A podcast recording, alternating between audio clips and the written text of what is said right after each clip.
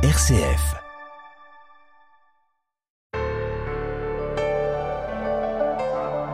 Fratelli, nos petits frères, c'est le nom qu'Ibrahima donne à son frère cadet. Dans leur langue maternelle, cela se dit Minyan. Et le petit frère appelle son grand frère Koto.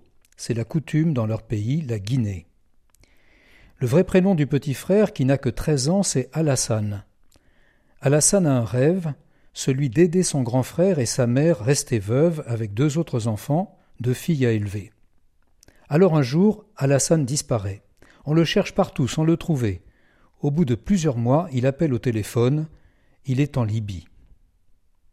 Qu'est donc allé faire cet enfant en Libye?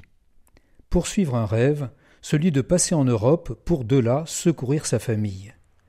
Mais quand il téléphone de Libye, avant que la communication soit coupée, on comprend que le rêve a tourné au cauchemar. Alassane pleure et dit Maintenant, il n'y a plus que Dieu qui puisse m'aider. Alors, Ibrahima, qui travaille et gagne sa vie à Conakry en conduisant et réparant des camions, n'a plus qu'une idée en tête retrouver Mignane, retrouver Alassane son frère. Il rassemble toutes ses économies, se met d'accord avec un conducteur de camion et part pour un voyage qui le conduit à Bamako. À Bamako, il trouve un car qui va à Gao, au Mali, encore 9000 francs CFA à débourser, mais à Gao, c'est un piège qui l'attend.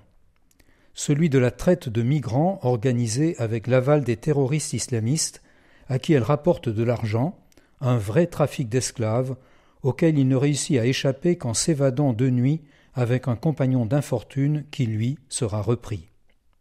Ensuite, il faut marcher. Marcher à travers le désert, sous une température insupportable et sans rien à manger ni à boire. Ibrahima sera sauvé de la mort par un motard qui passait par là et qui aura pitié de lui, et il finira par arriver en Libye.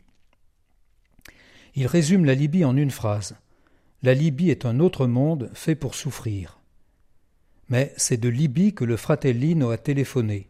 Même si tout le monde dit à Ibrahima de ne pas y aller, il y va quand même. Et là, c'est un autre enfer, pire que les enfers qu'il a connus jusqu'ici. Partout, il tombe dans des traquenards, Partout il en réchappe, partout il montre la photo d'Alassane en demandant qui l'a vu passer. Jusqu'au moment où il apprend un nouveau mot français qu'il ne connaissait pas jusque-là. Ce mot c'est naufrage. Naufrage. Tu ne comprends pas, Ibrahima. Alassane a fait naufrage. Tu ne le reverras plus, il est mort dans un naufrage. Quand il sera remis de la profonde dépression causée par cette nouvelle, Ibrahima n'aura plus qu'une seule solution, embarquer à son tour, et les passagers de l'embarcation de fortune seront sauvés in extremis au large de Tanger. Qui m'a raconté son histoire? C'est le pape, le pape François, à l'occasion d'une rencontre où j'étais présent avec les évêques italiens. L'histoire a été écrite sous la dictée d'Ibrahima par un écrivain journaliste. Elle s'appelle Fratellino, petit frère, et j'ai eu envie de la résumer pour vous sans autre commentaire.